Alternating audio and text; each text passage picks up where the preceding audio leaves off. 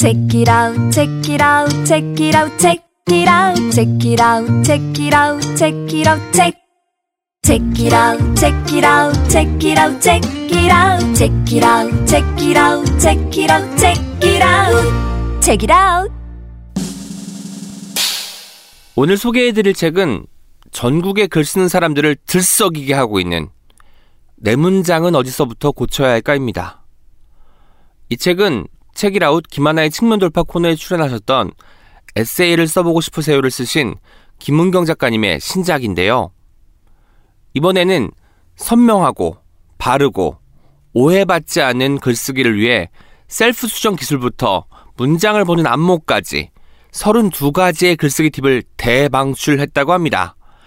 저도 살짝 책을 보았는데요. 와, 갑자기 글이 쓰고 싶더라고요. 안 좋은 글쓰기 습관을 갖고 있는 분들, 좋은 문장의 감을 잡고 싶은 분들께 꼭 추천하고 싶은 책입니다. 10년 편집자 경력의 내공을 마구마구 쏟아부은 글쓰기를 위한 1대1 과외 선생님 같은 책. 내 문장은 어디서부터 고쳐야 할까가 궁금한 책읽아웃 청취자분들은 지금 바로 예스24 모바일로 접속하세요. 두 번째로 소개해드릴 책은 감정 때문에 힘들어하는 분들을 위한 처방, 내 감정을 읽는 시간입니다. 이 책은 심리 분야 베스트셀러죠. 내 마음을 읽는 시간의 저자이자 심리 상담사 변지영 작가님의 신작인데요. 우리를 휘두르고 가로막는 8가지 감정들이 도대체 무엇이고 어떻게 대처해야 하는지 술술 익히는 에세이 형식으로 쓴 책입니다. 이 책을 먼저 읽어본 분들이 이렇게 말씀하셨다고 해요. 실제 인물들의 생생한 이야기가 들어있어 일단 술술 읽혔다. 어렵게 꼬아놓은 심리학 설명이 없어서 내 감정에 대해 쉽게 이해할 수 있었다. 감정 때문에 후회할 때가 많은 분들은 꼭 읽어보세요. 감정에 대한 고정관념이 완전히 바뀌실 겁니다. 따뜻하고 또 시원하게 해답을 제시하는 우리 동네 상담소 같은 책. 내 감정을 읽는 시간을 읽고 감정의 주도권을 잡아보세요. 자, 내 감정을 읽는 시간이 궁금한 책이라웃 청취자분들은 지금 바로 예스24 모바일로 접속하세요. Check it out, check it out, check it out, check it out, check it out, check it out, check it out, check. Check it out, check it out, check it out, check it out, check it out, check it out, check it out, check it out, check it out. 안녕하세요. 책임감을 가지고 어떤 책을 소개하는 시간이죠? 바로 어떤 책임 시간이에요. 저는 브랜드시고요. 제 옆에 어김없이 프랑스 엄님과 켈리님 나와 계십니다. 안녕하세요. 안녕하세요. 안녕하세요. 아우 정말 좀 멋있는 목소리 내고 싶은데 어렵네요. 그리고 저희가 지금 처음 녹음하는 것처럼 얘기하고 있지만 세 번째 오프닝을 아 정말 아, 저 오늘 맞습니다. 야근할 것 같습니다, 여러분. 저희가 이제 된 녹음하던 일이죠? 거기 음. 이제 예스24 중고서점 홍대점이죠. 1층 공사가 심해서 그 노이즈 때문에 도, 어. 더 이상 할 수가 없어서 저희가 인근에 있는 녹음실을 빌려서 지금 다시 또 진행을 하고 있는데 네. 그 사이에 오프닝만 두 번 정도 아, 녹음을 했고 네, 안녕하세요 몇 번을 했는지 그러니까. 모르겠습니다. 저는 이 포즈도 똑같이 하지 않습니까? 네. 반갑습니다 할 때 이거. 네. 네, 그래도 뭔가 쾌적하네요. 네, 냉방도 넓고. 되고 네, 넓고. 냉방. 크- 규모가 좀 크니까 확실히 좀 여유가 있죠. 저희가 서로 바라볼 수 있게 되고. 네, 오은씨님과 제가 이렇게 마주 보면서 녹음하는 거 처음인 것 같습니다. 아, 그런데 항상 제 옆자리에 앉아 계셨고 켈리님이 네. 마주 봐 마주 보는 자리에 네. 앉아 계셨죠. 어떠세요? 일단은 오늘 프랑스 엄님께서 입고 오신 옷에 네. 책이 한 100만 권 있습니다. 네, 100만 그래서 권. 정말 귀여워요. 책을 사랑하는 어떤 책이면 음. 가장 걸맞은 유니폼을 입고 오셔가지고 네. 눈을 사로잡네요. 네, 벌써 이제 오늘 야근 각이라고 벌써 처음부터 이렇게 의욕, 의욕이 없이 시작하는 것 같은데 네. 그래도 힘차게 시작해보죠. 힘차게. 오늘은 어떤 책임 예고한 대로 네. 해피 인사이드 전과 함께한 고민 상담과 책 처방으로 진행하려고 합니다. 지난주에 저희가 세 권의 책을 소개했잖아요. 그때 그쵸? 프엄님만 길게 소개해서 약간 저희가 좀 민망하기도 했는데 그 당시 상황을 좀 설명해 주시죠, 프엄님. 네, 제가 공개 방송 2부 뒤에 들어가는 거기 때문에 각자 책 한 권당 10분씩 어. 딱 정해서 그 이상은 초과하지 말자고 시간 했는데 엄수. 제가 한 20분 해가지고 5분 정도는 제가 편집하면서 잘라냈습니다. 너무 양심이 없는 것 같아가지고. 아니 그때 그게 문제 길이가 문제가 아니었던 게 10분을 꼭 지켜줘야 된다고 해서 저희가 짧게 준비해 왔는데 푸엄님이 길게 하시니까 푸엄님 다음에 타자가 네. 켈리님이었는데 표정이 안 좋아지시는 거예요. 나도 저 정도 해야 되나? 라는 마음가짐 때문에 얼굴이 불그락 푸락 해가지고 제가 중간에 음. 녹음 중단을 선언하고 박수랑 갑자기- 치지 않았습니까? 갑자기. 막 자르셔가지고 저는 너무 어. 재밌었어요. 그래서 어쨌든 그때 잠깐 쉬어가는 코너로 네. 쉬기도 했고 좋았는데 음. 오늘은 그 2탄이죠. 저희가 책세 권을 또 가지고 왔고요. 음. 포함님부터 오늘 세 명의 사연을 소개해 주시고 저희가 거기에 맞는 책 처방을 하도록 하겠습니다. 네. 마치 예전에 음. 저랑 그 포함님이랑 고민 상담소 짧게 어, 진행했던 맞아요. 때 생각납니다. 알쏭달쏭. 네, 너무 옛날 같아요. 네, 그때 저는 좋았는데 나중에 포함님께서 고민이 더 이상 안 아, 올라와요. 그러니까 사연이 없어가지고 네. 저희가 정말 자동 폐지가 된. 네, 음. 그렇죠. 근데 그래도 김하나 작가님이 라디오에서 고민 상담을 아. 해주시고 있으니까 네네. 우리 그걸로 위안을 삼아요. 네, 어쨌든 네. 책이라고 팀에서 하고 있으니까 네. 고민은 계속되고 처방도 계속된다는 거 보여드리도록 하겠습니다. 프랑스엄님 오늘 네. 어떤 사연을 가지고 오셨나요? 네, 제가 고른 사연은 현정님의 사연입니다. 아기가 12개월 되었는데 늘 같이 있고 싶지만 저는 워킹맘입니다.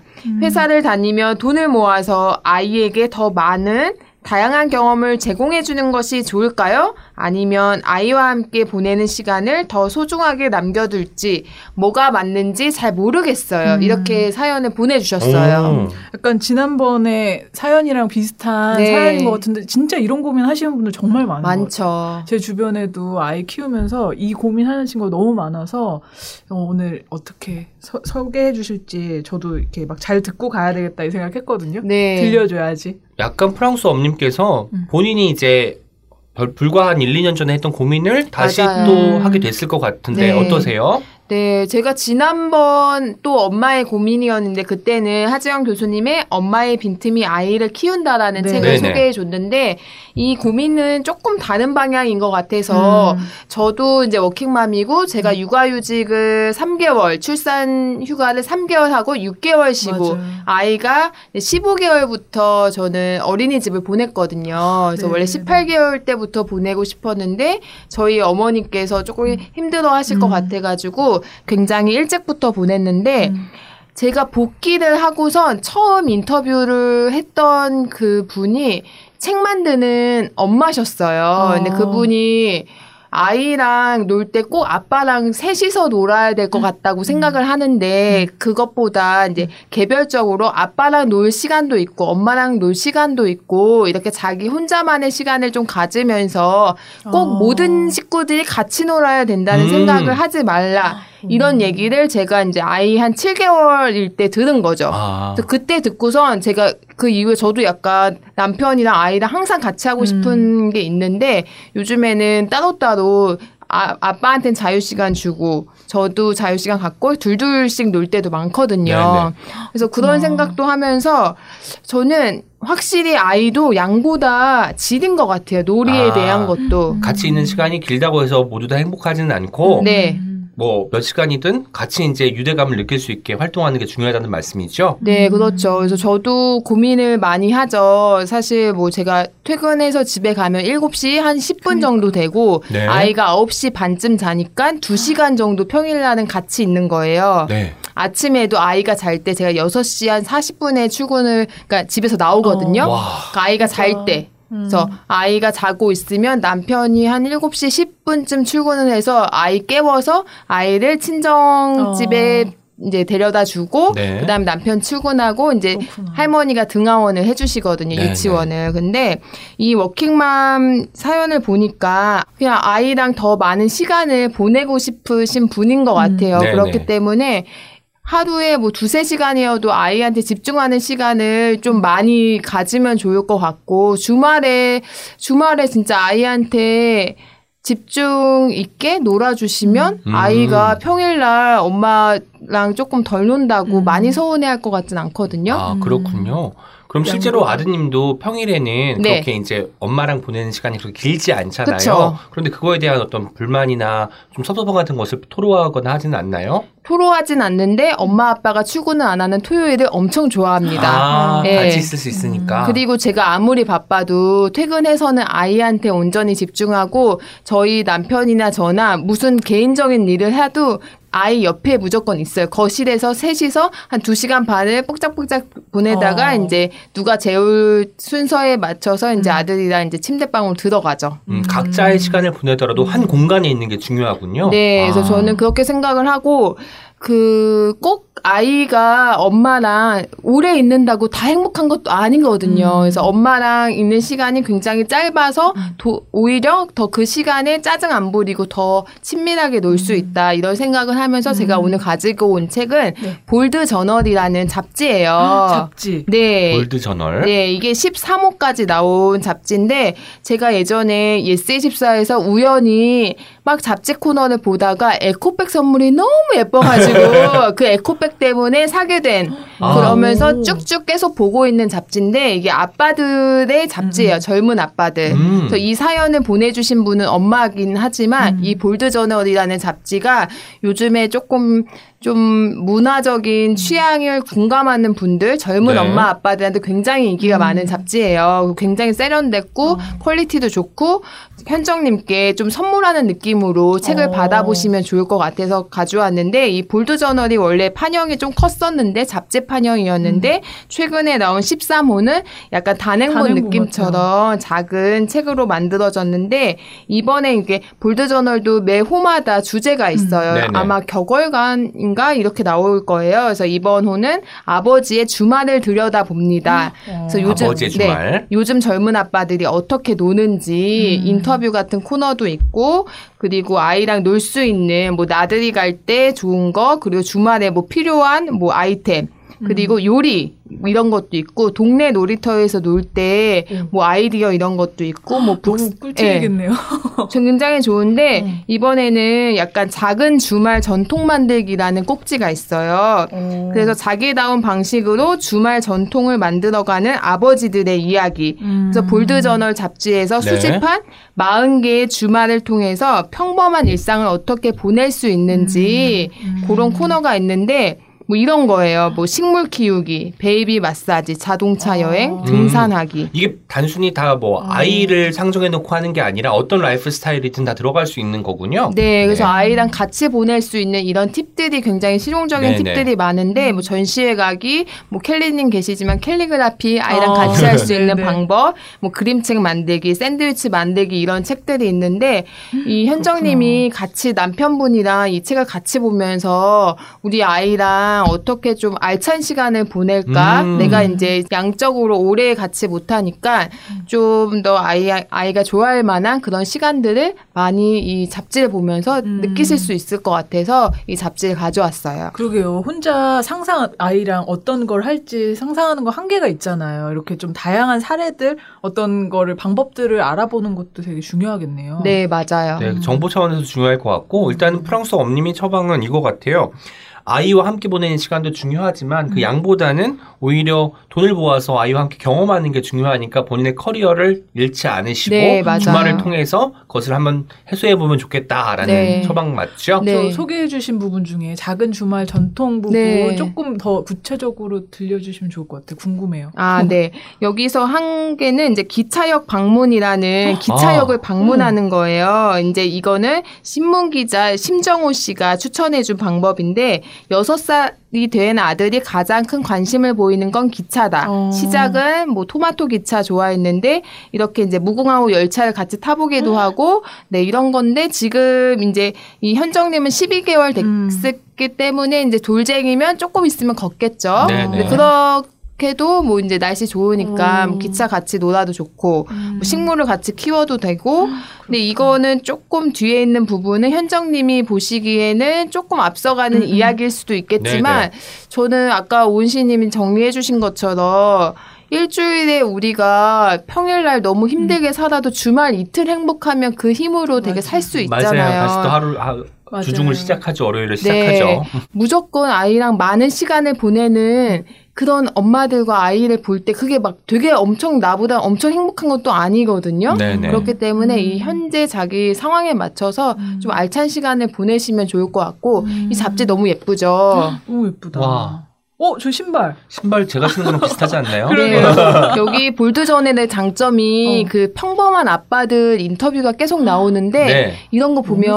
예, 되게 자극받고 저도 이제 볼드저널 읽을 때마다 남편한테 계속 보라고 어. 하는데 남편도 초반에는 좀 보다가 요즘에는 좀 안 보는데 제가 이 볼드저널 너무 좋아가지고 젊은 아빠들 음. 좀 이게 결혼해가지고 이제 막 아이 키우는 이런 네네. 분들한테 많이 선물도 했고 추천 와. 많이 했 거든요. 워킹맘뿐만 아니라 working daddy들한테도 꼭 필요한 책이 아닐까 싶습니다. 네, 그래서 볼드저널 아마 한 번쯤 접해 보신 음, 음. 분들은 편집부가 정말 이렇게 세심하게 정말 퀄리티 있게 만드는 잡지구나를 아실 거예요. 이게 매거진 비 만들던 그 음. 디자이너 분이 그러니까 아마 창업하셔서 만드는 잡지로 알고 있거든요. 아까 예시 들어준 것도 굉장히 획기적인 것이 아이랑 할 수 있는 것을 이야기할 때 네. 기차역 방문은 한 어, 번도 생각해 본 적이. 없는데 그런 것이 가능하겠구나 생각을 하니까 음. 와 많은 팁들이 있겠다 싶어가지고 육아를 하시는 많은 분들께 도움이 될 것 같다는 생각이 맞아요. 듭니다. 네. 진짜 고민이라는 게 그거잖아요. 뭘 해야 될지 모르는 네네. 그런 고민일 텐데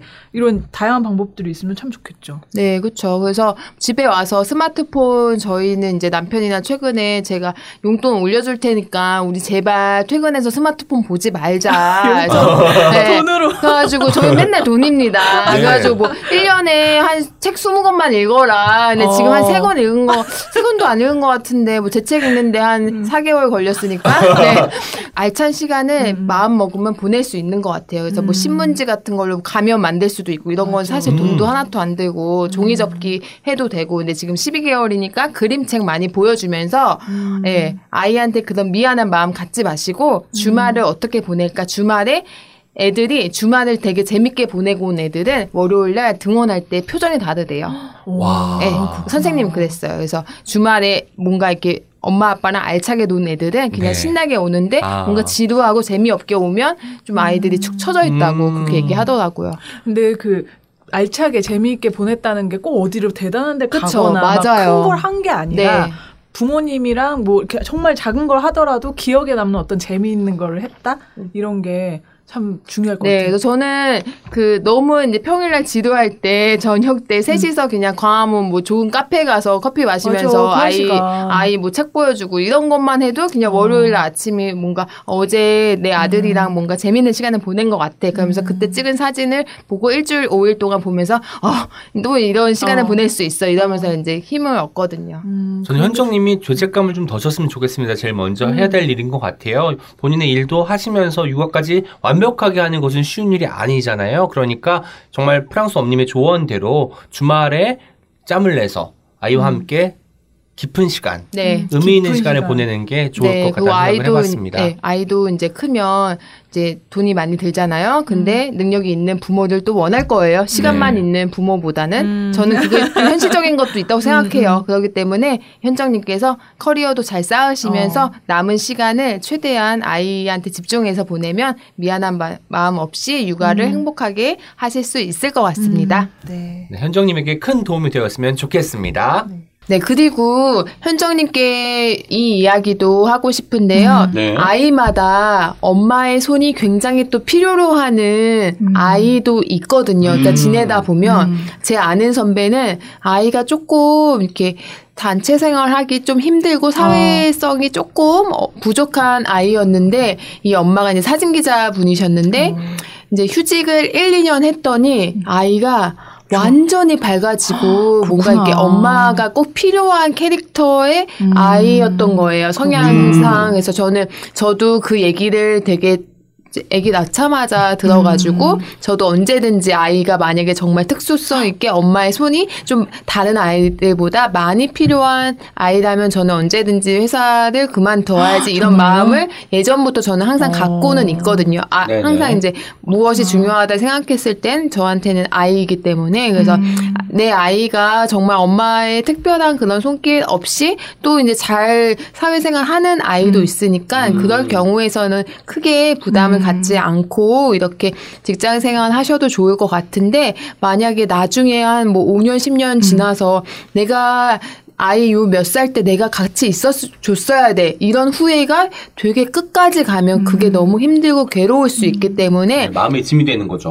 네, 그래서 아이의 성향과 아이의 성장 그런 과정을 좀 이렇게 지켜보시면서 천천히 결정하셔도 좋을 것 음. 같아요. 아 그렇군요. 아이에 따라 이제 성향이 다를 테니까 그쵸. 혼자서 뭐 잘 있는 아이도 있을 그쵸. 테고 뭐 음. 친구들하고 잘 어울리는 아이도 있겠지만 네. 엄마 손길이 더 많이 필요한 아이도 그쵸. 있으니까 네. 이 관찰이 좀 중요할 것 같다는 생각이 듭니다. 네. 이번에는 제가 가지고 온 사연을 읽어드리겠습니다. 저는 예린님 사연을 가져왔습니다.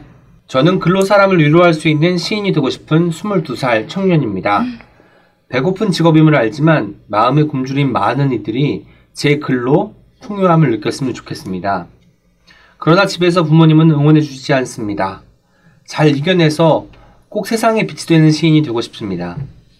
전시에 적힌 글처럼 하고 싶은 일을 하고 있는 일로 만들고자 합니다. 어. 라는 고민입니다. 음. 저는 제가 음. 등단했을 때 어머니께서 하신 이야기가 문득 떠올랐어요. 이 사연을 보고요. 제가 이제 20살, 당시에 이제 21살이 음. 한국 나이로 됐을 때였고, 그 해에 2월 달에 등단했다는, 1월 달에 등단했다는 전화를 받았는데, 그 이야기를 이제 어머니 전해드리니까 엄마가 바로 뭐라고 하셨냐면, 은하, 글은 취미로 써야 돼. 라고 하셨습니다. 음. 그 이유는 딱 하나겠죠. 사실 생활이라는 것을 네가 염두에 두지 않으면 안 된다라는 것이고 어릴 때 어머니가 보는 많은 글 쓰는 사람들 예술가들은 다 경제적으로 무능했던 모양이에요. 어떤 음. 동네에 사는 많은 예술가들이 있었을 텐데 음. 그러다 보니까 성인이 된다는 것 그리고 생활을 이끌어 나간다는 것 그리고 제가 만약에 가정을 꾸려가지고 누군가 함께 산다는 것은 음. 경제적인 풍요가 있어야 되잖아요. 그렇기 때문에 직업을 따로 가지고 그 다음에 취미로서 글을 쓰면 어. 좋겠다는 이야기를 음. 그때부터 하셨던 것 같아요. 물론 당시에 저는 이제 시인으로서의 정체성이 없었기 때문에 그 말에 큰 무게를 두지 않고 지내다가 제가 본격적으로 2004년부터 음. 시를 쓰기 시작하면서 어머니가 하셨던 그 말씀이 자꾸 생각이 나는 거예요. 음. 시는 취미로 써라. 라고 했는데 이 취미가 직업이 된다는 것이 가능할까에 음, 대한 생각도 음. 그때 했던 것 같은데 생각해 보건데 정말 글만 써서 먹고 살 수 있는 사람은 시인 중에서는 거의 없는 것 같습니다. 음. 소설가 중에서도 손꼽아 음. 말씀드릴 수 있을 것 같을 정도로 적은데 왜냐하면 한국은 그나마 글을 써서 책이 나오면 책이 좀 팔리는 나라이긴 합니다. 음. 다른 나라에 비해서 책을 많이 이제 사람들이 읽는데 음. 문제는 뭐냐면 외국 같은 경우는 그럼에도 불구하고 시인들과 소설가들이 살기가 그렇게 어렵지 않다고 해요. 이유는 예술인 복지가 음. 잘 되어 있는 나라가 많이 있기 때문이라고 진짜 해요. 같아요. 근데 한국은 그렇지는 않잖아요. 물론 기금을 받을 수는 있지만 그 기금이라는 것이 뭐 천만 원 정도라고 저는 알고 있는데 한 번 받으면 몇 년 동안 다시, 네. 다시 신청을 하거나 아. 음. 심사를 받을 수 없게 되어 있어요. 음. 그러니까 이제 기금을 신청한다고 해서 다 되는 것도 아니고 무수히 많은 예술가들이 신청을 할 테니까 그니까. 문학성 뭐 이런 것들을 요건으로 두고 음. 따져서 심사를 한 다음에 그 돈을 지원을 해주는 거예요. 하지만 1년 동안에 천만 원을 가지고 먹고 사는 게 어려운 일이잖아요. 그쵸. 왜냐면 심지어 내가 우리 집이 없고 월세를 내야 된다고 음. 생각하면 맞아. 이걸 가지고 도저히 살 수가 없는 비용인데 이 기금조차도 매년 신청할 수 없고 몇 년에 한 번씩 신청할 수밖에 없는 상황이 한국의 상황입니다. 음. 그러다 보니까 저는 이 질문에 무턱대고 시를 쓰고 싶으시면 시를 써야 됩니다. 음. 시를 직업으로 삼으시면 언젠가는 빛이 올 거예요라고 그런 따뜻하고 밝고 장밋빛의 이야기를 들을 수는 없을 것 같습니다. 그렇구나. 그래서 제가 가지고 온 책이 뭐냐면 그 진은영과 김경희가 함께 쓴 문학 내 마음의 문이 읽기라는 책입니다. 음. 이 둘은 지금 어디에 계시냐면 한국 상담대학원 대학교라는 음. 곳에 몸담고 있습니다. 진은영 시인은 우리 시인으로 많이 알려져 있고 유명한 분이잖아요. 제가 아주 좋아하는 시인이기도 합니다, 개인적으로. 이 한국상담대학원 대학교에서 문학 상담 전공 교수를 하고 있고요. 음. 김경이라는 분은 철학 상담 전공 교수를 하고 있습니다. 그러니까 이 두 분은 현장에서 음. 이미 많은 문학을 통한 상담을 해오신 분들이에요. 근데 문학 상담이라는 게 뭐냐면 어떤 사람이 와서 개인적인 고민을 토로하면 책이나 문학 작품을 통해서 이것을 어떻게 해결할 아. 수 있을지 조언을 하기도 하고 단순히 읽는 것뿐만 아니라 쓰는 것을 통해서 음. 자기가 지금 뭐가 문제가 있는지 어떤 것이 결핍되어 있어서 이런 상황에 처했는지를 돌아보는 시간을 가지는 일도 음. 하고 있어요. 실제로 저도 몇 차례 여기에 특강에 간 적이 있는데 그때마다 좀 새로운 걸 가지고 왔던 것 같아요. 초성놀이라는 것이 있습니다. 아. 히읗 이응으로 시작하는 두, 두 음절 단어가 있을 거 아닙니까? 히읗 이응은 뭐 떠올라요? 저희 팬 아, 그렇네요. 히에리은님. 어. 네, 히읗 이응이 네. 있군요. 근데 히읗 이응으로 시작한 단어를 생각하시면 돼요. 히읗으로 시작하는 첫 번째 음절, 이응으로 시작한 두 번째 음절. 저 갑자기 호의. 호의 맞아요. 그런 거예요. 호의. 전 후아. 후아. 후아. 그런 어. 것들이 있습니다. 그리고 음. 하이도 있을 수 있고 하이. 인사하는 그런 음. 것들을 통해서 이제 제가 여러 개의 어떤 그, 그 질문들을 던질 거 아닙니까? 음. 삼음절도 있고 그 중에는 네. 이름절도 있고 음. 가령 키읔으로 시작하는 이름절 단어는 뭐가 있을까요? 크 네. 이런 것도 있을 수 키, 있고 코. 키도 있고 코도 있을 수 있고 그런데 이제 일곱 개쯤 쓰면은 음. 사람들마다 겹치는 게 많습니다. 음. 사람이 생각하는 게 다 엇비슷하다는 거예요. 그렇구나. 이건 재밌다. 보편성입니다. 음. 그런데 일곱 개쯤 쓰면 한두 개는 음. 나만 썼거나 음. 아니면 소수만 썼거나 하는 단어가 있어요. 네. 이 단어는 나와 좀 더 밀접한 음. 관계가 있는 단어라고 보는 거죠. 음. 그래서 거기서 출발하는 어떤 시쓰기를 음. 해본 적이 있는데 음. 반응도 괜찮았고 음. 사람들이 아 나는 이런 단어를 많이 쓰는구나라고 음. 발견하는 시간도 됐던 것 같아요. 음. 그러니까 이 두 분이 지금까지 해왔던 일과 그것을 책으로 묶은 음. 문학 내 맘의 문이 읽기는 어떻게 보면 이 두 가지를 다 하고 있는 거예요. 문학이 할 수 있는 일 그리고 문학으로 할 수 있는 일. 음. 예린님은 지금 시를 쓰고 싶어 하시잖아요. 시인이 될 수도 있고 시인이 돼서 시인으로서의 어떤 생활을 영위할 수도 있겠지만 그렇다면 경제적인 어떤 부족함이 있을 건데 이것을 어떻게 채울 수 있을지도 고민하셨으면 좋겠고 이것은 뭐 다른 영역일 수도 있고 저처럼 아예 사회학 전공하고 음. 공학을 전공해서 여러 가지 회사를 다니고 뭐 다양한 곳에 머물다가 음. 사업도 해보고 지금 여기 와 있는 것처럼 네. 이렇게 좀 드라마틱하면 드라마 음. 드라, 드라마틱하다고 말할 수 있는 인생을 살 수도 있고 하지만 저는 직업이라는 것 그러니까 나의 생활을 영위할 수 있게 해주는 것을 갖는 것은 무조건 무조건적으로 중요하다고 생각을 하는 편입니다. 음. 그러니까 음. 직업을 갖기가 그렇다 음. 전공을 이미 선택했지만 마음이 별로 없으니까 나는 계속 글을 쓰겠다 하시면 글로써 할 수 있는 일, 문학으로써 할수 있는 일. 그러니까 진은영과 김경희 님이 하고 계신 것처럼 문학 상담을 한달지, 음. 문학 교육을 한달지, 이런 쪽으로도 눈을 돌려보시면 어떨까 싶어가지고 가져온 책이기도 합니다. 그렇구나. 저 그러니- 좀 예. 의외인 것 같아요. 왜냐면 이 사연을, 이 고민을 오은시님이, 불현드님이 이렇게 얘기하고 싶다고 하셨을 때 어떤 시인이 되는 방법이나 음, 시인을 그쵸. 독려하는 네. 그런 말씀을 해주실 줄 음, 알았는데 저도. 조금 다른 이야기라서 음. 의외예요. 저는 이런 열정이면 어. 시인이 될 것이라고 음, 믿기 음, 때문에 음. 일단 시인이 되는 것까지는 이제 음. 제가 이제 뭐 기정사실화까지는 음. 이제 마음에 이미 전제를 갖고 두고. 있는 거고요. 그 다음에 이제 직업적인 음. 요소를 생각하지 않을 수 없으니까 음. 시인이 할 수 있는 직업들. 네. 근데 문예생각학이나 국문학을 전공하지 않은 사람들이 할 수 있는 일이 많지, 많이 없거든요. 음. 뭐 사설 아카데미에서 강의를 한다거나 아니면 시간 강사를 할 수도 있고 음. 뭐 여러 가지가 있겠지만 그 모든 것이 다 뭐 좀 안정적인 직업은 음. 없을 것 같아요. 음. 그러다 보니까 늘 긍정적인 부분을 소홀히 할 수밖에 없는데 음. 저는 시라는 것이 어쨌든 뭐 결핍에서 오는 거고 음. 불안에서 오는 거고 뭔가 못마땅함에서 오는 거고 부조리함에서 오는 것이긴 하지만 생활이 아예 뒷받침이 되지 않는 상황에서 시를 쓰는 게 음. 과연 어떤 의미가 있을까 음. 생각을 하는 거예요. 내가 하루 세 끼 중에 한 끼를 겨우 먹는 사람이 시를 쓸 때 좀 더 절실할까요? 음. 아닐 수도 있어요. 음.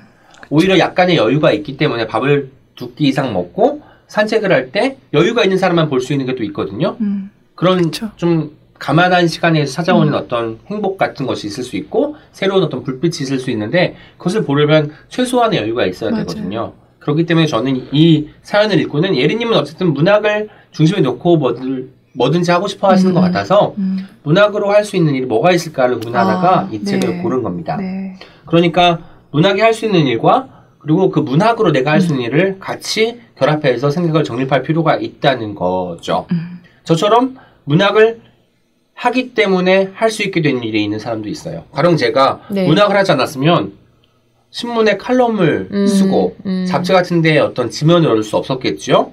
그리고 행사에 참여하고 진행할 수도 없었겠고 책이라웃이라는 걸출한 팟캐스트에 진행을 할 수도 없었겠죠. 그런 기회도 없었겠고 여기저기에서 강연이나 뭐 낭독회 같은 것을 음. 할수 있는 그 기회도 없었을 텐데 이것은 제가 문학을 하기 때문에 얻을 수 있는 기회고 음. 상당 부분 많은 것들이 경제적으로든 저한테 혜택을 주고 있는 부분이기도 합니다. 음. 그런데 모든 시인들에게 이런 기회가 간다고 제가 당연하게 말씀드릴 수가 없잖아요. 음. 그렇기 때문에 저는 직업의 중요성을 늘 말씀을 드리는 거고요. 음. 경제적인 부분이 중요하기 때문에 문학을 중심에 놓되 이것을 가지고 내가 어떤, 일, 어떤 일을 할 수 있을지를 고민하는 태도가 꼭 필요하다는 겁니다. 되게 중요한 말씀이신 것 네. 같아요. 문학이 한순간에 승부가 나는 음. 단거리가 아니잖아요. 단거리 음. 경기가 아닙니다.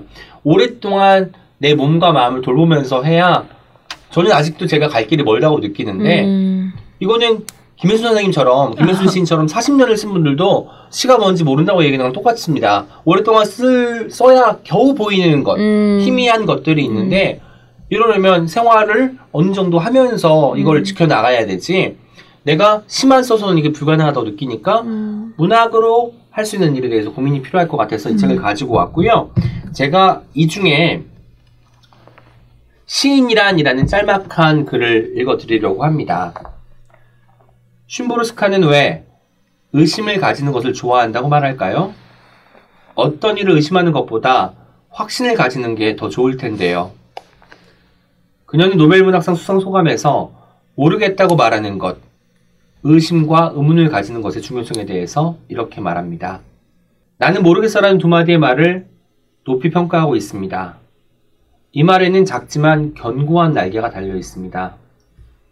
그 날개는 우리의 삶 자체를 이 불안정한 지구가 매달려 있는 광활한 공간으로부터 우리 자신들이 간직하고 있는 깊은 내면에 이르기까지 폭넓게 만들어줍니다.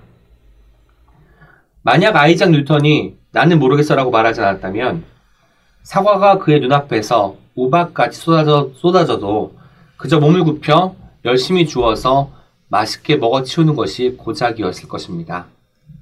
라는 글을 인용을 하고 있는데 음. 이게 이 부분까지만 읽겠습니다.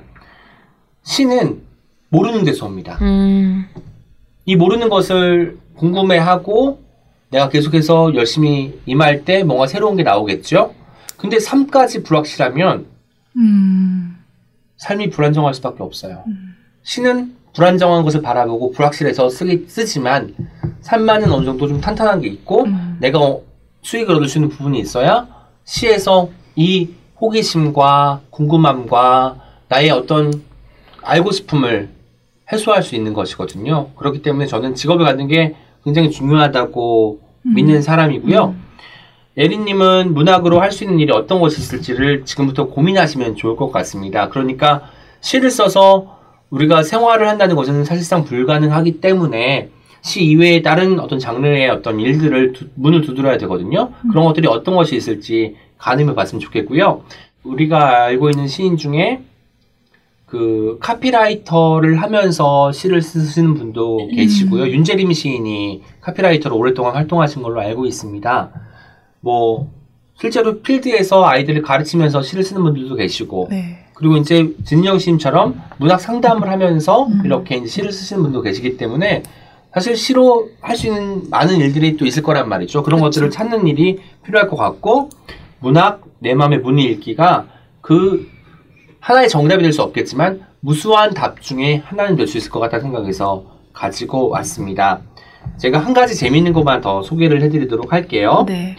여기 이제 이 책에는 이제 상담대학원, 대학교에서 한 여러 가지 프로그램의 결과물도 좀 담겨 음, 있습니다. 음. 그러니까 실제로 어떤 것으로 교육을 했고 그 결과물이 어땠는지에 대해서 공개를 하는 것인데요.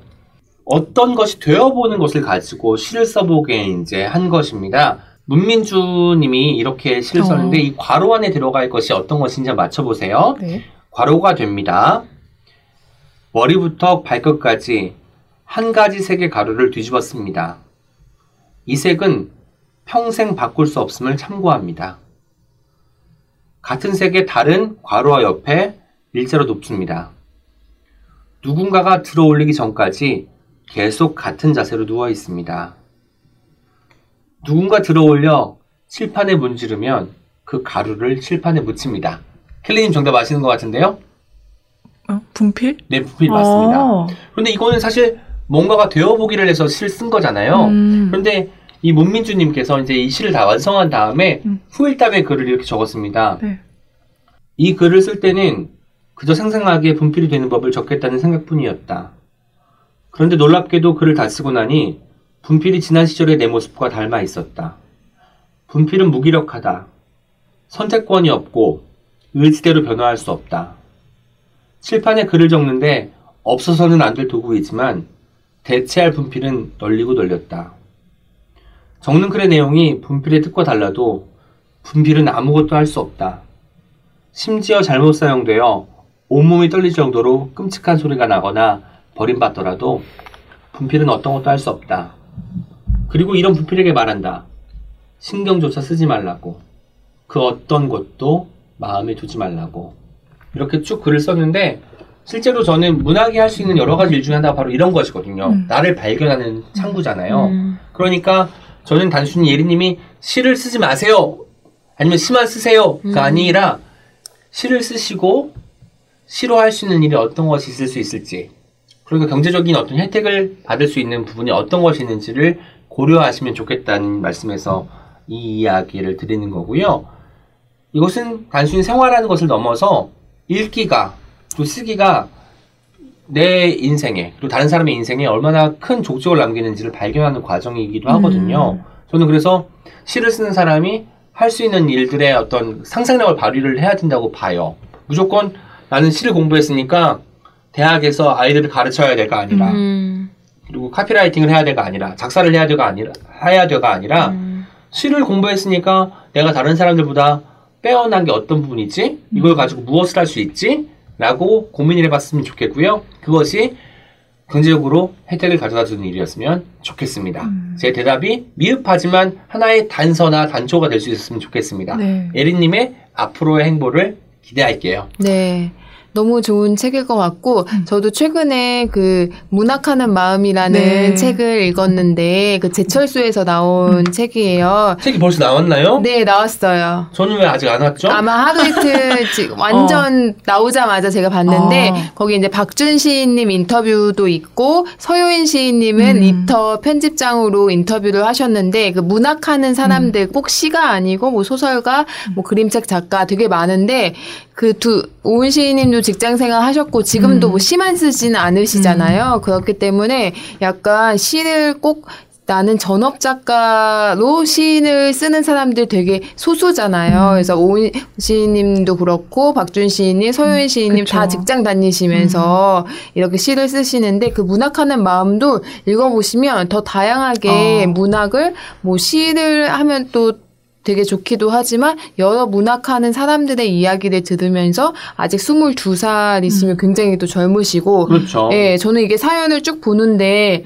글로 사람을 위로한다는 이야기는 되게 많이 하는 얘기잖아요. 근데 저는 사연에서 가장 인상적이었던 문장이 잘 이겨내서 꼭 음. 세상에 빛이 되는 시인이라고 얘기하셨는데 음. 잘 이겨내서 이렇게 힘들 걸 이미 좀 알고 계시는 분이라는 생각이 들어서 정말 하실 수 있을 것 같아요. 잘 이겨내서. 한 가지만 덧붙이면 아, 어떤 직업을 하게 직업을 갖게 되면 그 직업이 뭐 바쁘게 할 수도 있고 사람을 그 일단 일과의 많은 부분을 찾아야 할 거 아닙니까? 내가 씻을 시간이 없을 수도 있는데 괜찮을까요? 라고 음. 덧붙이는 질문이 있을 수 있습니다. 그때 이런 생각이 들어요. 그런 직업이 있을 때, 아, 시가 정말 나한테 필요하구나, 음. 라고 절실하게 느껴질 수 있다는 어, 거죠. 역설적으로. 그렇게 바쁜 와중에도 내가 시를 생각하고 있으면 시는 나한테 정말 중요한 거예요. 그때는 더 써야겠죠. 어떻게든 자기가 시간을 만들게 돼 있어요. 일요일을 쉬지 않고 시를 쓰는데 활용하든 그런 식으로 많이 바뀌거든요. 라이프 스타일이. 그러니까 직업을 갖는 것은 그런 점에서 중요한 것 같아요. 또 만약에 직업이 시와 연관이 안 되는 직업이라고 하면 오히려 시에 자극을 줄 수 있어요. 맞아요. 너무 다른 영역이기 때문에 여기서는 정말 시가 될 법할 음. 것 같지 않은 일들이 벌어지지만 그것이 오히려 굉장히 시적으로 느껴질 때가 음. 있거든요. 어제 윤덕원 님이 작사를 할 가사를 쓸 때 과학책에서 영감을 네. 얻는다고 말씀하신 것처럼 음. 그렇죠. 과학책에서 영감을 얻고 어. 시에서 이제 이걸 어떻게 그쵸. 묘사할지를 음. 그 강구하게 되는 어떤 네. 요소가 된다고 했죠. 음. 그런 것처럼 전혀 다른 곳에서 튀어나올 수 있는 게 시기 때문에 음. 저는 이 직업이란 것이 단순히 또 문학 쪽의 쪽과 연관될 필요는 없다는 생각이 들기도 해요. 음. 그런데 이렇게- 어떤 길이든 예린님이 잘 음. 찾아 나가셨으면 좋겠습니다. 이렇게 미리 시인의 길을 가고 있는 시인에게 이런 얘기를 들을 수 있어서 그쵸. 너무 좋네요. 1대1로 어, 맞아요. 상담을 음. 듣는 거니까. 그리고 진짜 생활의 안정이라는 것만 강조하신 건 아니지만 그 생활의 안정이라는 건 참 중요한 것 같아요. 안정되지 않으면 오히려 거기에 마음이 너무 그쵸, 골몰하게 그쵸. 되는. 맞아요. 그래서 내가 만약에 시도 쓰고 싶고 생활이 불안정하면 음. 그 불안정 때문에 시에 집중하지 못하게 되는 방해 요소가 될 수 있고. 예전에 예술가들이 그런 불안을 가지고 뭐 자양분 삼아 많은 것을 음. 창작한다는 것이 알려져 있잖아요. 네네. 많이 그렇게 알려져 있는데 음. 그 불안은 경제적인 불안은 아니에요. 음. 제가 느끼기에는 존재론적인 불안입니다. 음, 음. 사람이기 때문에 이 사회에서 살아나가야 되기 때문에 갖는 어쩔 수 없는 불안이거든요. 태어났기 때문에 살아야 되는 불안이에요. 음. 그런데 생활의 불안이 좀 다른 거죠. 음. 내가 당장 저녁 때. 라면 하나 사 먹을 돈이 없는 불안일 음. 수도 있고 다음 달 월세를 어떻게 내야 될지 걱정하는 불안이란 말입니다. 이거는 해결이 되어야 다른 어떤 존재론적인 불안을 가질 수 있기 음. 때문에 생활을 위해서라도 직업은 어떤 식으로든 꼭 가졌으면 하는 바람이에요. 네, 그럼 제가 다음 사연을 먼저 읽고 말씀드릴게요. 영종님의 사연을 저는 골라왔는데요. 지금 나이 27살. 나는 지금 무엇을 하고 있나. 나름대로 성실하게 살아와 하고 싶은 거, 먹고 싶은 거 먹고 사는데, 한편으로는 다 부질없게 느껴지는 내 자신을 요새 자주 봅니다. 나는 무엇일까요? 라고 음, 예, 남겨주셨는데요. 저, 제가 정말 나는 무엇일까라는 질문에 답을 할 수 있는 책을 간절히 찾고 있었거든요. 네. 정말 이거에 답을 줄 수 있는 책을 꼭 갖고 오고 싶다. 엄청 찾았는데 되게 늦게 몇 음. 권을 읽고 나서 늦게 깨달은 게 사실 나는 누구일까에 답을 줄 수 있는 책이 없을 것 같은 거예요. 나만 하니까. 그렇죠. 음. 나는 누굴까라는 질문을 그쵸. 어떻게 한 네. 번에 답할 수 있겠어요. 그래서 제가 대신 함께 나는 누굴까를 고민하는 책을 음. 골라왔어요. 그게 오늘 소개할 준파 라이리의 내가 있는 아. 곳. 네. 네. 근데 이게 이 책의 주인공이 40대 여성이고요. 아마 혼자 사는 것 같고 그리고 자기와는 되게 안 맞는 어머니 때문에 조금 힘들어 하- 음. 하고 있는 것 같기도 하고 가끔은 심리 상담을 받, 받는 것 음. 같기도 해요. 제가 이렇게 좀 애매하게 얘기를 하는 건 이 책이 보여주기를 하고 있어서거든요. 음. 그러니까 자기가 어떤 상황이다, 내가 어떤 마음을 갖고 지금 이런 생활을 하고 있다를 이렇게 분명하게 얘기하진 않아요. 음. 내가 어디에 있는지, 내가 직업이 무엇인지도 분명하게 얘기하진 않고, 지금 현재 내가 있는 곳, 그 장소들에서 내가 만난 사람이나 내가 겪은 일들을 되게 보여주고 있거든요. 그래서 제가 짐작하게만 하, 는데 그런데 이제 이런 얘기가 이- 제가 지금 말씀드렸잖아요. 뭐 40대고 어, 뭐 혼자 살고 뭐 이런 얘기를 드렸는데 이게 사실 이 사람을 얼마나 설명하느냐를 생각하면 좀잘 모르겠죠. 음. 그러니까 마- 만약에 저를 30대의 기혼 여성 이라고 설명한다면 그거는 너무 부족한 것 같아요. 제 그럼요. 느낌에는 푸엄님도 왜 그 태도의 말들에서 네. 엄마 작 직장인 그리고 독자 정체성을 네, 네. 꼽으셨지만 그것만으로는 그쵸. 펌 엄지라는 사람을 네. 다 설명할 수 그렇죠. 없고 또 불현듯님도 그렇잖아요. 시인 선생님은 정말 많을 것 같아요. 음, 음. 저는 아까 말씀하신 것처럼 음. 네. 내가 있는 곳에서 이제 주인공의 뭐 확실, 확실한 어떤 상이 그려지지 않는다고 했잖아요. 네. 그래서 여백이 많다는 것은 그만큼 우리가 상상력을 발휘해서 음. 이 사람이 어떤 사람일까 그 들여다보게 만들잖아요. 네. 그런 것들이 음. 필요할 것 같아요. 그러니까 내가 나도 누구인지 모르는 거예요. 음. 아직까지 음, 많이 맞아요. 숭숭 뚫려 있어요. 그. 부분들은 음. 내가 아는 곳은 내가 성별이 남성이고 음. 30대 후반이고 음. 시를 쓰고 있고 말하는 것을 좋아하다가도 싫어하고 이런 것들 정도지. 맞아요. 아. 나도 모르는 나가 음. 네. 너무나 많기 있죠. 때문에 이걸 평생 맞아요. 발견해 가야 될 것 같다는 생각이 네. 드는 거죠. 저는 여기에 힌트가 이 고민에 대한 힌트가 있다고 생각을 했어요. 내가 앞서 고민해서 나름 성실하게 살아왔는데 음. 한편으로는 다 부질없게 느껴진다라고 음. 영종님께서 하셨잖아요. 네. 근데 그 부질없게 느껴지는 이유가 네. 그 나를 수식한 몇 가지의 그 설명들 수식어 그것 때문에 음. 그걸로 나를 다 설명하려고 하니까 조금 음. 부질없게 느껴지지 않나? 나는 언제까지 설명을 해도 내가 다 설명되지 않으니까 사실은 그 고민이 그 다 나를 나도 다 알 수 없다는데 네. 있는 것 같아요. 그리고 사람의 매력이 음. 설명할 수 없는 데서 오는 것도 음, 같아요. 음. 가령 이제 제가 어떤 친구를 소개해 주는데 그 친구에게 새로운 친구를 소개해 주는 자리였어요. 어, 그 친구 어떤 친구야? 했더니 제가 뭐라고 했냐면 실수로 실수죠. 좋은 친구야. 아. 아니 누가 이 두루뭉술한 친구가 어딨어요? 눈치면 안 돼요. 뭉치면 안 되는데 두루뭉술한 친구야라고 아, 좋은 친구야. 좋은 친구야. 라고 근데 말했을 그게, 때 예, 그쵸. 좋은 친구가 뭘까? 얘가 음, 생각하는 좋은 그쵸. 친구와 음. 제가 생각하는 좋은 친구가 다를 테고 음. 좋다는 말이 가지고 있는 또 무수한 뜻이 있지 않습니까? 그쵸. 이것을 제가 마치 어제 윤정원님이 네. 뭉치면 안 된다고 했는데 어. 뭉쳐서 좋은 사람이라고 좋은 친구라고 소개한 것 자체가 좀 어불성설이라는 생각이 들어서 아 이런 식으로 누군가를 지칭하면 그 사람이 가지고 있는 본인의 매력이나 어떤 음. 재능 같은 것들을 그쵸. 내가 끄집어내지 못하겠구나라는 생각이 들었습니다. 그리고 여러 방향에서 나를 보고 그리고 상대를 볼, 본- 보면은 아무도 발견하지 못한 어떤 새로운 반짝이는 면도 찾을 네, 수가 네. 있잖아요. 이 책은 그 이 한 주인공, 이 한 사람이 어디에 있는지 내가 있는 곳, 그러니까 목차를 보면요. 보도에서, 길에서, 발코니에서, 수영장에서 이런 곳에서 이제 이 사람이 만나거나 겪은 일들을 적고 있고요. 장소가 중요하군요. 맨 네네. 그런 거 하면 봄에, 햇살 좋은 날에, 8월에, 마음속에서처럼 어떤 내적인 순간을 짚어내고 있기도 음. 해요. 거기서 내가 어떻게 달라지는지, 상대에게 내가 어떻게 보이는지, 나는 다른 사람들 어떻게 보는지를 지켜보는 책인데, 이 사람도 계속 그렇게 아마 작가도 이 상황을 계속 짚어가면서 내가 어떤 사람인지를 탐구하고 있지 않나 음. 이런 생각이 들고요. 이 내용 자체보다는 저는 이 방법을 영종님께 좀 제안 드리고 싶었고 가령 이런 거죠. 광장에서라는 챕터에서 이 주인공이 친구의 딸인데 16살. 그러니까 굉장히 아름답고 음. 빛나는 순간에 네. 있는 네. 그 16살 딸을 보면서 그 에너지 그리고 그 아름다움을 되게 부러워해요. 음. 그리고 나는 그 시절에는 그냥 수줍고 걱정 많은 사람이었는데 쟤는 저렇게 자, 자신만만하고 음. 아름답구나. 어. 근데 한편으로는 수영장에서라는 챕터에서 이 주인공이 어떤 노부인을 만나는데 그 부인이 주인공한테 내 우리 집에 옷이 많은데 내가 다음에 당신한테 갖다 주겠다. 음. 왜냐면 당신한테 잘 어울릴 것 같다. 음. 내가 우아한 옷이 많다라고 하면서 하는 얘기가 덤덤하게 난 생기를 잃은 지 수십 년이야. 음. 이렇게 얘기를 해요. 그러니까 나는 그대로 나지만 16살 어린 딸에게는 나는 되게 나이 많은 사람이지만 노부인에게는 노부인에게는 나는 아주 우아한 옷이 잘, 어, 잘 어울리는 사람인 거예요. 생기를 잃지 않는 사람인 거죠. 네네. 그러니까 내가 내가 누구인가는 또 때론 되게 상대적인 것 같고 음. 그 관계 안에서 내가 누군지를 찾아가는 게 되게 중요하다. 음.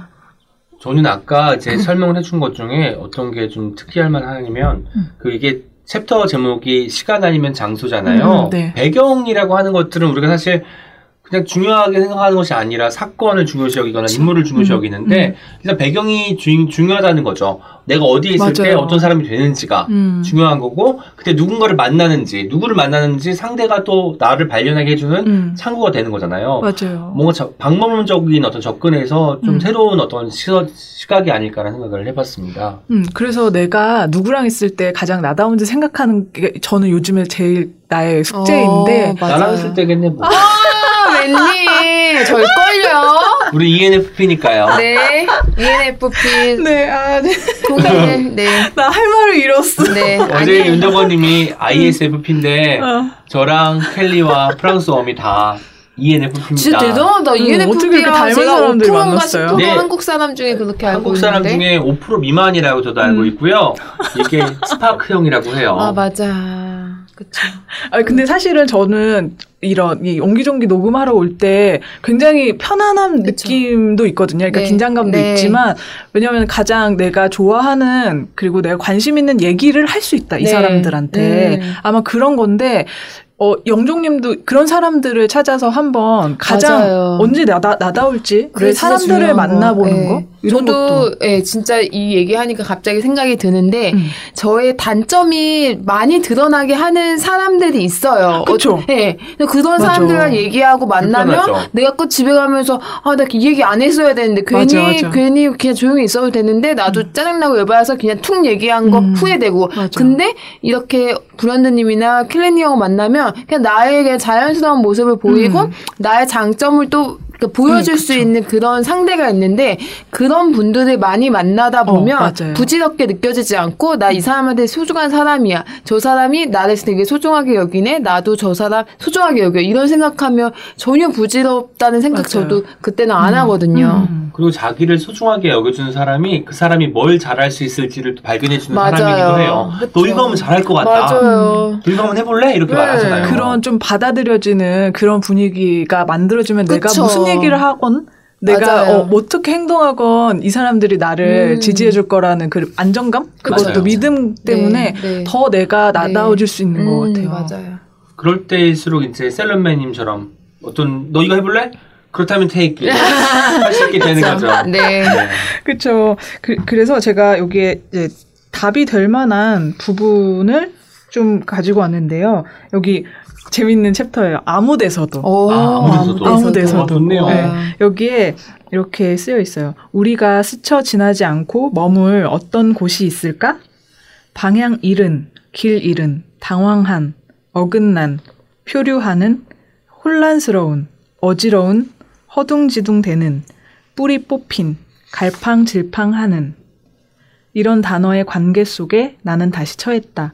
바로 이곳이 내가 사는 곳, 나의 세상에 내려놓는 말들이다. 음, 그러니까 사실 나는 계속 방황하고 음. 흔들리면서 음. 그러면서 나를 찾아가는 그쵸. 그리고 그 곳 자체가 음. 또 내가 있는 곳이다라고 음. 얘기할 수 있겠죠. 저기서 준파라이가 설명한 그 수식어들이 다 음, 영종님이 말한 네. 부질없게에 맞아요. 해당되는 것 같습니다. 네. 그러니까 지금 여기가 누구한테 아주 뭐 장밋빛이겠습니까? 음, 다 비슷하게 살기 어려, 어려울 테고 누군가에게는 더욱더 그것이 구렁텅이 같이 느껴지겠지만 나를 좀 발견하게 해주는 사람들을 만나면서 그 속에서 내가 어떤 빛을 찾느냐가 네. 중요할 것 같고요. 음. 그게 내가 있는 곳이 어딘지 파악하는 어떤 그런 방법이기도 한 셈이겠죠. 네. 그쵸. 아까 처음에 제가 이 내가 있는 곳이 그런 생각하는 방법을 알려준다고 말씀드렸더니 브랜드님이 그렇게 이제 그럼 여백이 많은 공백이 많은 네. 그런 책이 나를 생각하게 하,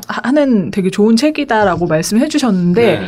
그런 의미에서 이 책을 저는 읽는 내내 되게 즐거웠거든요. 음. 그러니까 이, 사, 이 서사를 따라가는 것도 되게 재미있는데 계속 내가 생각하게 되는 거예요. 그리고 내가 아 나도 이런 적이 있었는데 특히 이제 여기에서는 부모님에 대한 트라우마가 좀 있는 주인공이거든요. 그러니까 음. 아버지는 워낙 어렸을 때부터 막 너무 인색해요. 어디에 돈 쓰는 게 싫어서 어디 여행을 갈 바에는 그냥 집에 있지. 그거 다 부질없어. 막 이렇게 얘기한 사람이고 엄마는 또 엄청 그 아빠랑 완전 안 맞아요. 그리고 이 딸을 제가 보기엔 딸에게 엄청 집착한 그래서 딸이 내 마음대로 이끌어 이, 이, 이제 딸을 이끌고 싶은데 이제 이 엄마가 생각하는 딸은 이제 사위도 보고 싶고 가정도 이뤘으면 좋겠고 이런데 혼자 사는 딸이고 그리고 아, 안 그러면은 이제 나랑 같이 살았으면 좋겠는데 나랑도 같이 살고 싶어 하지 않고 내 마음대로 안 되는 딸이에요. 음.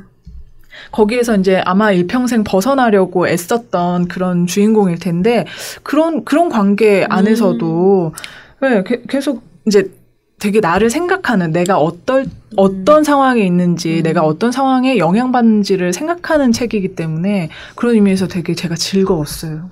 저는 영종님 사연이 그 또 하나 인상적인 것이 음. 보통 사람들은 내가 하고 싶은데 어떤 것을 하지 못해서 음, 고민인데 네. 이분은 하고 싶은 것을 하고도 있고 음. 먹고 싶은 것도 먹고 있는데 이게 다 부질없다고 느껴지는 음. 거잖아요. 그럴 때일수록 이 하고 싶었던 일이 내가 정말 하고 싶어 했던 일인 것인지 음, 아니면. 외부에서 너는 이걸 좋아할 거야 라고 말을 하거나 음. 어렸을 때 주입된 어떤 가치들 때문에 내가 어떤 것을 하게 됐을지도 돌이켜 봐야 된다는 거죠. 음. 또 27살이면 아직 아주 어린 나이잖아요. 그렇기 때문에 삶의 노선을 조금 변경하더라도 크게 문제가 되지 않을 나이니까 그런 것들을 내가 있는 곳을 같이 읽으면서 깨달았으면 좋겠다는 생각도 같이 해봤습니다. 네, 저도 27살 때 생각해보면 제가 직장 생활 한 3, 4년 차 했을 때였을 음. 거예요. 와, 조- 직장생활 일찍 시작하셨네요. 네, 제가 빠른 년생이기도 하고 저희 이제 군대 안 갔다 왔으니까. 그쵸, 그쵸. 아. 네, 근데 그때 되게 내가 컸다고 생각했고. 음, 사실 예, 그 어, 나 직장 생활 3년 했는데 뭐 다 똑같은 거고 선배들도 다 그냥 뭐 이렇게 뭐 이랬거든요. 음. 근데 지금 제가 제 나이 생각해 보면 27살 때 생각하면 근데 그때 이후로 저는 그냥 똑같은 것 같아 요. 어. 성장 특별히 음. 안 하고 음. 그런 생각 드는데 27살 나이가 약간 그런 생각 대학교도 어, 졸업하고. 약간 뭐, 예, 그런 느낌 음. 있어요. 저의 27살을 돌이켜보느라 네. 너무 멀어가지고 그때 내가 뭘 했지? 음. 이런 생각이 들었습니다. 아니 네. 근데 그렇다고 해도 지금 나는 나는 무엇일까라는 질문을 할수 있다는 거는 그쵸. 되게 소중한 일인 것 엄청 같아요. 중요하죠. 네, 이런 네. 생각을 사실 뭐 서른 넘기 전까지 안 하는 사람도 되게 많잖아요. 음. 그리고 너무 여유가 없으면 못하죠. 어떤 것이 맞아요. 부질없게 느껴질 정도도 아닐 거예요. 네. 그런 틈, 여백이 있다는 것은 아직 내가 내 삶을 가꿀 수 있다는 음. 징후이기도 하거든요. 저는 준파라일의 책이 아주 아주 좋은 어떤 대안이 될 것 같고 음. 이 책을 읽고 내가 지금 발붙이고 있는 곳 하지만 어딘가로 가고 싶다면 나아가고 싶은 곳이 어떤 곳인지까지 음. 갔으면 하는 바람입니다. 네. 네. 또이 이책 바깥의 얘기를 조금 드리면 네네. 준파 라이리가 원래 이제 영어를 사용하는 작가인데 본인이 일부러 이탈리아를 공부해서 이탈리아어로 쓴 소설이에요. 와. 그러니까 그것만 봐도 이, 이 작가가 얼마나 이제 자기 음. 자신에 대해서 탐구하는 작가인지를 그쵸. 생각할 수 있, 있고요. 그런 의미에서 이 책과 책 바깥의 얘기가 이렇게 착 붙는 되게 좋은 책이었어요. 그 언어를 다른 언어를 써서 글을 쓴다는 것은 내가 지금 여기 있는 음. 곳이 아니라 다른 데에 가서 써보겠다는 거잖아요. 다른 그쵸. 세계로 가서 음, 음. 다른 세계관을 가지고 아 그런 것도 정말 작가로서 본받아야 될 점이라고 네. 생각이 듭니다. 준파라일은 워낙 좋아하시는 분들도 그쵸. 많은데 음. 이, 네, 이 책 꼭 같이 네. 읽어봤으면 좋겠어요. 네. 또 분량도 짧은 어, 네네. 거라서 그리- 되게 음. 소화하기도 쉬우실 것 네, 같아요. 챕터도 짧게 진행되거든요. 금방금방 책장을 넘기다가 정신 차리고 자기 생각하고 뭐 이랬어요, 네. 저는. 저는 저 책이 있는데 오늘 집에 가서 당장 펼쳐봐야 될 것 같아요. 저도. 있어요, 사실 어, 이 책이. 맞아. 근데 저는 조금 한 10장 읽다가 그때 무슨 게 막, 음. 아, 읽어야 될 책이 많아가지고, 음. 이렇게 네. 막 뒤에 있었는데, 오늘 켈리님 얘기 들으니까 진짜 당장 가서 오. 읽어 야겠다 생각이 드네요. 네.